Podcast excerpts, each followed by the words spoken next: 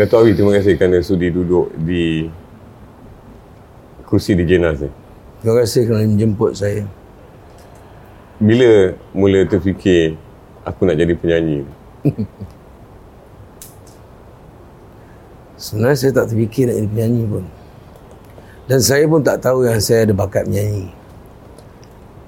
Um, dia berlaku secara tak sengaja. Pada saya tak sengaja lah. Dia macam ni. Kisah dia dulu... Boleh saya cerita ni? Kisah dia dulu waktu zaman saya remaja lah. Kecil, bukan belasan tahun lah. Kita orang selalu lepak kat satu taman. Nama taman ni Taman Balak. Setiap hari Jumaat dia ada pasar malam. Dekat bengkel Mara. Keramat eh. So, bila zaman itu, pada zaman itu zaman break dance. So saya pun terbabit lah dengan break dance lah apa semua lah. Dan bila dah, kita dah habis break dance kat situ, kita orang lepak di taman ni lah. Kita break dance di, di bengkel Mara di flat ni. Kita lepak dekat sini, sambil bermain gitar member-member main gitar so ketika itu lagu yang popular lagu Datuk Sheikh lagu lagu uh, Lina uh, Lina Umi kan ha, lagu-lagu tu lepas tu Ali Cats uh, lagu Sekuntum Mawar Merah so saya secara tak sengaja menyanyi saya menyanyi member main gitar sini saya menyanyi, menyanyi. tiba bila saya menyanyi uh, couple-couple yang ada kat taman tu, dia orang datang. Dia berkumpul, dia duduk kat depan. Saya macam, eh, apa ni? Saya jadi seronok lah mula-mula. Eh, aku, orang suka dengar aku nyanyi. Dan saya tak tahu yang saya boleh nyanyi. Lillahi. Saya tak tahu. Dan, uh, pasal saya tak dibesarkan dalam, tak, di, tak ada information tentang seni. Hmm. Orang tu memang tak ada. Orang tu menyanyi. Bapa saya menyanyi, mak saya khasidah sebagainya dia orang memang ada tu bidang tapi saya tak ada tak ada information tentang tu tentang kesenian ini bapa saya tak pernah cerita tentang nyanyian tak pernah cerita tentang muzik hmm. tak pernah jadi saya menyanyi dia orang datang duduk. Berlaku setiap minggu uh, setiap hari Jumaat kita lepak uh, pasal malam. Datang, pasal malam kita pergi break dance dulu lepas tu pergi menyanyi. Tu yang kelakar lah tu kan. Uh, so break dance tu pun sama juga kita bising kat bawah orang baling air daripada atas. Itu semua sejarah yang saya tak dapat lupakan lah. Ha, jadi bila saya tengok, eh, member pun so, ha. baling tu ada tak suruh turun tak? saya tak nampak semua. okay, baik. Uh, lepas tu, okay lah. Di situ baru saya tahu, eh, ah, dia suka aku nyanyi lah dia. So saya pun fikir, okay, tak apalah. Tak ada fikir pun nak jadi penyanyi. Waktu itu, TV hanya ada bintang RTM je. Hmm, hmm. Dan saya menyanyi satu hari di depan rumah, lepas balik sekolah tu kan. Saya nyanyi lagu Ellie Cat kalau tak silap saya. Ada satu kakak kat depan rumah tu. Saya duduk setenggan dulu. Depan rumah tu ada pipe air. So dia tengah membasuh baju kat situ. Nama kakak ni Kak Lah nama dia. Saya ingat lagi. Dia saya nyanyi-nyanyi tengah saya duduk. Seorang-seorang seorang kat depan beranda rumah tu. Kakak tu kata, Awi dia. Masuklah bintang RTM. Mawi boleh nyanyi lah juga. Hmm. bintang RTM kan. Siapa nama kakak tu? Kak Lah. Kak Lah. Okay, Kak sorry. Yeah. Kak Lah. Uh, Ada lagi? Masa tu pun dia dah tua. Saya ingat sekarang tak tahulah kan. Dia dah lama tak jumpa. Saya keluar daripada kawasan tu pun tahun 85. Hmm. Dan tu yang tak tahu apa berlaku. So dia kata saya boleh nyanyi. Saya pun macam ya ke tak ya ke kan. Hmm. Tak terfikirlah. Satu hari um, bila saya dah mula start dah, dah habis zaman sekolah tu saya dah main muzik time saya habis sekolah saya dah mula start serius lah muzik ni hmm. saya dah serius start dah tahun 85 tu saya dah serius lah dah betul ada form band apa semua uh, Wings lah masa tu?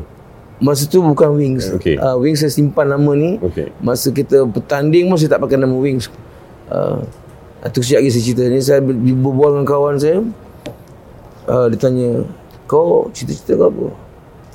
Uh, masa tu saya dah nampak dah yang saya nak minat dalam muzik kan. Saya cakap aku cita-cita nak jadi superstar. Superstar? jadi superstar. Kawan saya pula, kau cita-cita nak apa? Aku nak jadi bouncer dia.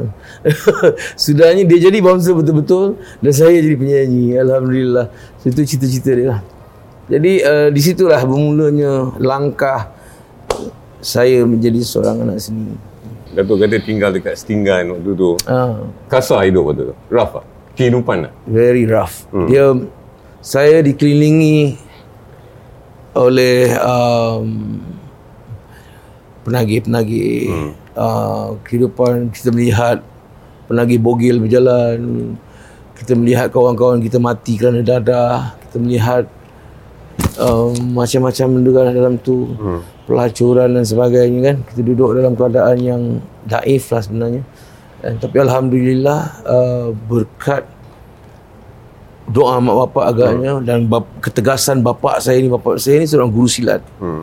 Jadi dia Oh. dia melihat uh, di, disiplin dia cara lain Okay. uh, dia disiplin dia cara lain betul lah dia memang mengajar saya supaya jadi jantanah ya kan?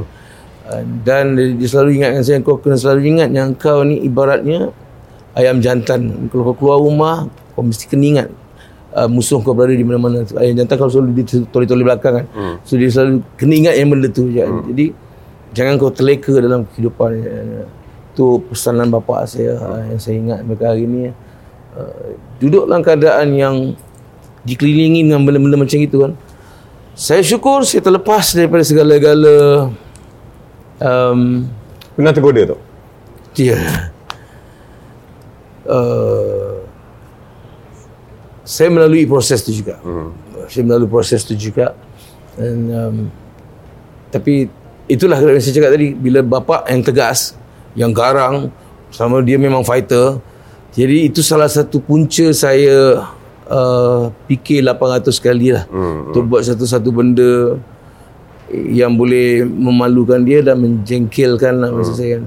Jadi bila saya terbabit saya, saya, saya automatically dia dia teringat muka bapak muka bapak muka mak muka bapak muka mak Hmm. so saya tarik tarik handbrake tu sebab saya boleh berhenti rokok anytime saya saya ada power yang bapak saya bagi Hmm. memang saya bayang muka dia je saya boleh sup tarik balik ah itu yang Sampai sekarang tu eh? Terbayang muka sampai, bapak tu sampai, sampai, sampai sekarang. sekarang. Dia punya respect tu sampai sekarang of course lah bapak kan. Hmm. Siapa tak sayang bapak. Hormat. Uh. Tapi dia memang uh, kekuatan saya sebenarnya dekat dia. Bila dia pergi, dia tinggalkan saya, saya empat bulan saya down. Empat bulan memang memang saya Maksud down ni lah. lost lah, lost. Hmm. Saya lost. Saya lost. Saya macam kekuatan tak ada. Hmm. Saya nak bergerak, saya nak berjalan, saya nak apa semua macam tak boleh, tak boleh, hmm. tak boleh nak tak boleh move on and, uh, sebab saya walaupun saya dengan bapak saya ni jarang bercakap tapi bila dia ada tu saya rasa macam selamat lah, selamat. Bila dia tak ada kan rasa macam adakah aku akan selamat seperti mana yang dia ada Hmm. kan. Uh, tu terlalu 4 bulan selesai jatuh macam tak ada terima benda tu tapi hmm. dah lama kelamaan tu yalah ni semua Allah punya kuasa kan Uh, Kenapa recording Wings first album empat orang? Daripada enam orang? lima Lima. hmm. dia uh, dalam band ni biasalah keluar masuk keluar masuk keluar masuk dan mencari keserasian so bila kita lima orang pada peringkat awalnya seorang ni dia bekerja. Hmm. seorang ni dia tidak boleh cope up dengan band. So itu yang berlaku. Pecah-pecah keluar keluar. Bukan pecah dia keluar keluar dan kita gantikan. Pada peringkat awalnya saya Syam Barum Zul eh, Ipin dengan. Georgette Hmm. Ipin keluar gantikan dengan Zul. Lepas tu Barum keluar. Kita tak ada ganti siapa-siapa kita jalan 4 orang. So bila jalan 4 orang ni Georgette dengan Zul keluar buat satu band nama Souvenirs dengan Kid waktu tu saya dengan Syam tinggal berdua Hmm. jadi saya nampak Black saya tarik Black masuk Okay. bass player tak ada hmm. saya nampak Eddie uh, Syam recommend ada satu kawan kampung baru Hmm. saya pergi tengok Eddie perform situ kat Keramat hmm. tengok okey dia ni kan Okey. ada look ada apa saya tengok style pun dia ada Hmm. cakap saya offer dia nak tak kan Hmm. Eddie pun setuju kita form lah empat orang so saya Syam uh, Zul dengan eh no saya Syam Eddie dengan Georgette eh no, no, no, dengan Black. Black, hmm. dengan Black Hmm. so ini kita uh, start main dekat dalam club apa semua kan kita start main club uh, start daripada tu lah nama tu berkembang berkembang berkembang Dan bila 87 album Wings pertama keluar, Syam main, hmm. Syam ada. Uh, 88 Syam tak ada dah. Hmm. Sebelum ganti Tam. Okay. Satu gitaris Cina, Tam hmm. uh, daripada kumpulan H2O. Bagus dia. Sekarang dia jadi engineer, sound engineer. Uh, tapi family dia tak nak bagi dia main music, suruh berniaga. Lepas tu uh, saya nampak Joe pasal Joe pernah tolong kita orang waktu di club. Hmm.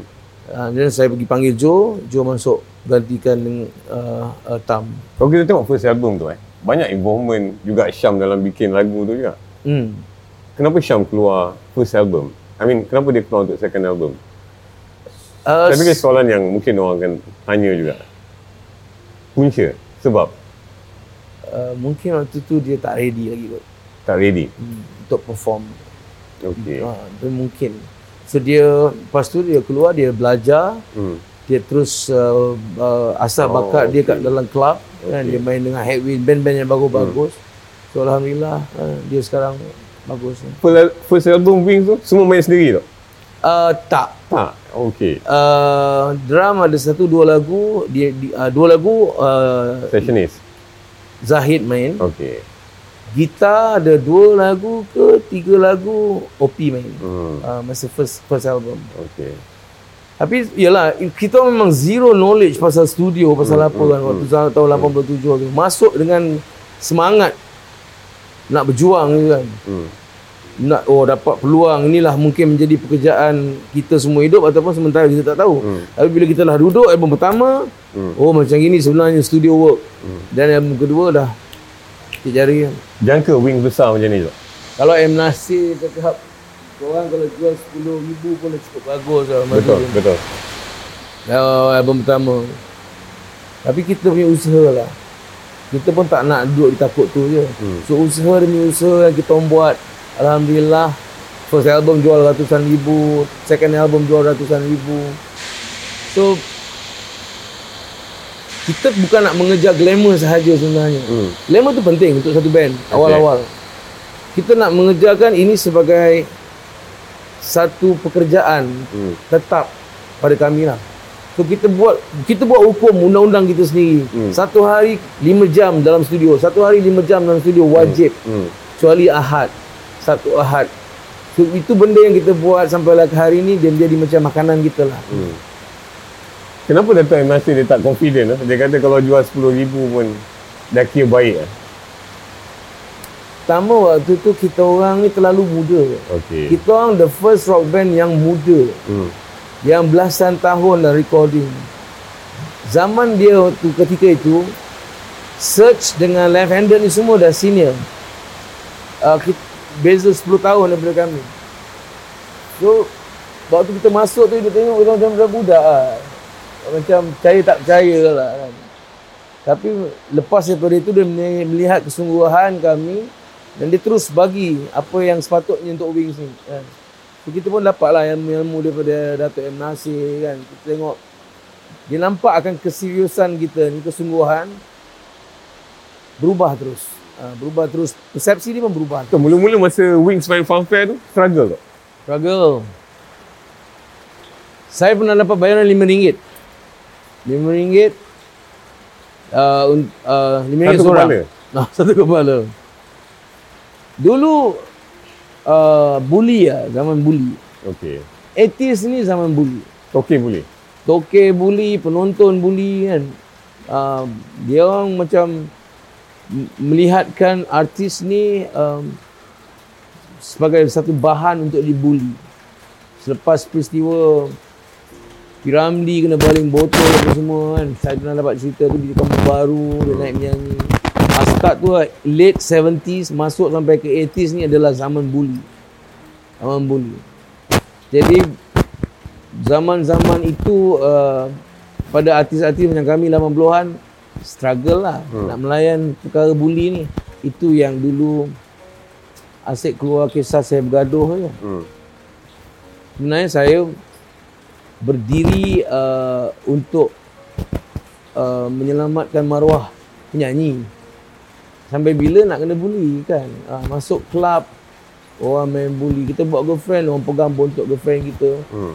kan ramai-ramai kutuk pondan-pondan macam bapuk apa semua Oh, masa you taman rambut panjang tu. ah, zaman tu kan so bapuk lah sangat kan Melenting tu kan? Melantun tu kan? Melantun lah kan time tu. Eh, ah, itulah. Ah, di situ lah. Kalau saya rasa saya tak start, benda tu takkan habis lah. Okey. Ha, tu takkan habis lah. Ramai yang datang jumpa saya, ucap terima kasih lah. Even penyanyi-penyanyi, senior-senior pun datang. Hmm. Eh, di, kalau saya tak start, maka dia maka selamanya orang akan ingat Hmm. yang penyanyi semua bapuk. Ya. Dia ramai penyanyi-penyanyi kena baling, berusur, kena baling. apa kan. Hmm. hmm. Saya cakap kenapa ya kalau kau tak suka jangan buat macam ni. Kau tak suka kau jangan tengok. Hmm. Cari siapa-siapa yang kau suka. Hmm. Kalau nak datang show ni kau enjoy sudah. Hmm. Tidak jangan bayar kan. Kau keluar pergi cari nyanyi lain. kan. So alhamdulillah lah Wings so far tak ada masalah Hmm. dengan kena baling, lumpur, telur, batu. Tak benar eh? Alhamdulillah tak ada.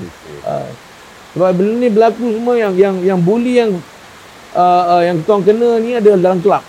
Hmm. Uh, dalam kelab. Habis itu yang dilalui oleh ahli kumpulan Wings. Habis you punya orang tua ada tak tempias-tempias kena because anak jadi rockstar bagai 80-an bila penyanyi rock ni selalu dikaitkan dengan dadah. Dadah ni dulu ala asal nyanyinya dadah. Dia ni Hmm. rock ni dadah, rock Hmm. dadah, rock dadah. Ah, tak ada masa depan tu eh. tak ada. Jadi bila bila benda tu berlaku saya tanam semangat nak buktikan kepada parents saya yang persepsi ni salah. Saya menyanyi rock. Kalau saya ni lalok atas pentas macam mana saya nak menyanyi? Hmm. Saya menyanyi yang lagu kuat ha- hard rock kan. Kena ada energi nak ada apa. Kalau saya stone macam mana saya nak menyanyi? Hmm. Ya. Hmm. Tentu yang saya ubahkan pers- pers- persepsi uh, kedua orang tua saya ni dengan saya buktikan dia orang. Saya pergi main gym, sihatkan tubuh badan dan semua. Nampakkan performance saya. Dia orang datang curi-curi tengok tengok anak saya, anak dia menyanyi kan. Jauh-jauh dia tengok kadang-kadang kat expo-expo mana-mana fanfare-fanfare kan dia datang tengok dari luar. Mak bapak saya ngintai nak tengok apa kejadian anak dia atas pentas. Hmm. Alhamdulillah lah saya dapat buktikan dengan mak bapak saya yang saya sihat insyaAllah. Datuk setuju Isabella dan sejati buat orang lebih lembut untuk terima rock. Bukan bukan kerana lagu tu sebenarnya. Okey. Sebenarnya kerana coding kita. Okey. Maksudnya ya. Kita minor. Minor rock ni, minor orang yang lembut je, chord-chord yang lembut. Dia tak kasar tau. Kalau major chord ni bunyi dia kasar kan. So, uh, bukan kerana lagu tu. Lagu tu dah tentu-tentulah sedap. Kebetulan secara, secara mungkin secara tak sengaja. Tapi sebelum-sebelum tu pun kalau kita lihat lagu-lagu sebelum Isabella, ada lagu-lagu search yang lain yang lembut. Tapi tak sepopular Isabella. Macam lagu Wing sebelum ni, Intan Kuku Sepian, apa semua. Semua minor. Hmm. Semua minor. Eh, jadi ini yang berlaku di Malaysia. Hmm. Pengaruh daripada Scorpion tu terlalu kuat sangat. Melodi dia tu terlalu kuat. Jadi mm, mungkin inilah yang menyebabkan uh, muzik Malaysia ni jadi begini. Saya ingat peminat Wings dia meminati Wings tu dengan sangat tulus dan ikhlas lah tu. Kerana cinta dan sayang pada Wings lah. Mungkin Bila mana peminat Wings bila dia kata dia rindukan petikan Joe Wings di hmm. di Wings tu apa komen Datuk Awi? move on. Move on lah. Benda dah tak mungkin berlaku kan. So move on lah. Benda ni macam kami pun perlukan sesuatu benda yang berbeza lah. Kita tak nak ditakut itu je. Okey. stagnan di situ di situ je kan buka minda dengar sesuatu benda yang baru yang lebih mungkin lebih bagus Hmm. mungkin lebih okey daripada sebelum-sebelumnya ataupun mungkin tak bagus kan tapi dengar dulu dengar dulu kita buka dulu bagi laluan kepada uh, uh, benda baru yang un- untuk kita berikan kan pada Move saya lah, ah move on lah ha. Dia di di cerita macam mana sekalipun sebenarnya cerita ni menyakitkan hati dua gitaris saya. Kan, dia orang pun ada perasaan. Dia orang pun hebat dalam industri. Adri Hashim siapa yang tak kenal? Producer, komposer dan sebagainya kan. So dia pun banyak award dan dia menang. Kan, dia bukan calang-calang komposer, calang-calang uh, musician. Hmm. uh, Syam punya pengalaman puluhan tahun main dalam kelab apa semua berapa ribu lagu pula yang dia dah main kan so do some respect dengan this dua makhluk Allah ni Okay. kan yang lain yang mana-mana pengikut ni uh, uh, try to terima lah cuba menerima apa yang kita nak bawa dengan benda yang baru ni Okey. uh, bawa benda baru yang semestinya uh, kita juga memikirkan sesuatu yang best untuk kita berikan kepada orang. Hmm. Takkanlah kita orang lima orang ni tak ada tak ada cita rasa yang bagus dengan M Nasir sebagai producer. Hmm. Hmm. Kan? Takkan M Nasir tak ada cita rasa yang bagus. Hmm. kan kita orang panggil semua sifu. So move on lah. Jadi, jadi Datuk rasa bila orang bicara pasal Joe Wing tu umpama disrespect untuk Disrespect. yang punya Ah, gitaris tu. Saya rasa begitu kan. Hmm. Kenapa nak uh, menghantui lagi? Sedangkan kalau kita tengok benda ni adalah uh, uh, budaya dalam seluruh dunia, Hmm. Band bertukar ganti. Okay. Kalau kita lihat Deep Purple tukar gitaris daripada Richie Blackmore pergi ke sekian sekian sekian. Ya. Uh, kita tengok uh, Rainbow bertukar-tukar, Ozzy Osbourne bertukar-tukar. Kita tengok ramai yang benda ni kan yang uh, Iron Maiden even Iron Maiden pun sama. Kenapa gua masih kat tahap tu lagi? Kenapa kau kat situ lagi? Tu aku heran ni. Kenapa? Kan? Move on lah. Pergi somewhere, pergi dengar sesuatu benda yang yang nak dibawa oleh benda baru ni kan oleh kami ataupun Adri atau Syam kan. So try dengar dulu baru kau complain. Ha. Saya pernah interview satu orang pelakon lah, bintang filem. Saya tak tahu atau ingat lagi ataupun tidak dia ni. Nama dia Era Fazira. Uh, orang Indonesia eh? Bukan orang Ah, Malaysia. Orang Malaysia. Bekas Ratu Cantik Malaysia. Oh ingat ingat lupa. Dan dia lah. kata, Ha. Datuk Awi yang bertanggungjawab bawa dia jumpa Eh. Yusuf Aslam. Dia kenal saya ke? Dia dia kata, dia kata macam tu tu. So you rasa kiranya dia bertanggungjawab jugalah dengan dia punya yang berjaya dalam kerjaya nyanyian, pelakon ni. Ya sejarahnya gitulah. Itulah sejarahnya betul lah kalau dia cakap tu. Waktu mencari uh, Usop atau Usop Aslam ni nak buat selepas kejayaan uh, pemburu bayang dia janji dengan saya satu movie dia kata nak buat cerita apa saya cakap ambil kisah benar saya. Hmm. sembilu tu lah. Hmm. ambil kisah benar saya. So okey lah. Buat, buat, buat, buat cerita audition. Mula nak ambil ada satu pelakon ni saya tak perlu sebut nama dia. Dia tak nak berlakon dengan saya sebab saya penyanyi. Dia tak suka. Waktu tu pelakon tak suka berlakon dengan nyanyi, penyanyi. Kan? Oh. beberapa pelakon-pelakon senior ni kita offer Uh. Abang boleh bayar saya macam mana abang bayar Awi ke dia tanya. Soalan-soalan macam itu keluar kan. Hmm, Jadi yang pelakon perempuan ni tak nak. Sebab dia, saya tak ada kelas kot kan. Tak apalah. Kan. Jadi uh, Usop pun pening. Kata apa? Saya ada satu orang yang saya kenal cakap dengan dia. Siapa dia? Be- Dia bekas Ratu Cantik Malaysia. Oh okey datang audition. Waktu first audition tu mungkin era gugup agaknya gugup first time eh Hmm. so tak lepas tak lepas dalam masa tu Aku cakap dengan Abang Usop cakap bang tak apa bang saya tahu apa nak buat saya dalam masa sebulan tu kan kita orang selalulah berkeluar sama gini-gini sampailah bercinta dan lepas tu pergi ke set dia dah tanya Abang Usop tanya kau buat apa ni Hmm. Ha, dah boleh dah ni je. Ah. Cakap adalah kan. So itulah punca dia kan. Ah. Jadi soalan saya lah yang saya tanya-tanya, masa you bawa Era Fazira jumpa Datuk Yusuf Aslam tu, you memang tahu dia ada bakat ke ataupun memang you memang Tak suka tahu. dengan dia? Masa tu tak tahu yang dia Tujuan dapat bawa tu? sebab nak look dia. dia. Sebab dia Look, look, dia. okey, okey. Sebab look dia dan uh, dia status dia sebagai, sebagai ratu cantik tu kan. Okey. So mungkin ini uh, bakat tu boleh digilap. Hmm. Try bawa. Bawa kita tanpa tahu akan bakat. Okey. Ha, jadi bila tengok-tengok itulah sembilu kan. Dan Era memang dia memang seorang yang berbakat besar lah. Hmm. Ha, letaklah di kat mana pun dia boleh hidup. Ceritakan pada saya pasal lagu saya rasa lagu rock number one bagi saya. Nombor satu di tata saya. Taman Rashidah Utama. Lagu tu dia berkisahkan tentang uh, percintaan lirisis ni. Okey. Lagu ni sebenarnya dicipta oleh Eddie Eddie. Wings. Okay. Lagu tu. Eddie yang mencipta lagu tu. Ditulis oleh Bob Lokman. Okay. Tapi dalam dalam dalam inlay Bob kata letaklah nama dia sebab dia nak tujukan lagu tu kepada perempuan tu. Okay. Bob bukan seorang pencipta lagu, dia pencipta lirik. okay. Eddie yang menciptakan lagu tu. Jadi Eddie kata tak apalah, bubuhlah nama Bob. So, um, Bob dia suka dengan satu wanita ni lah.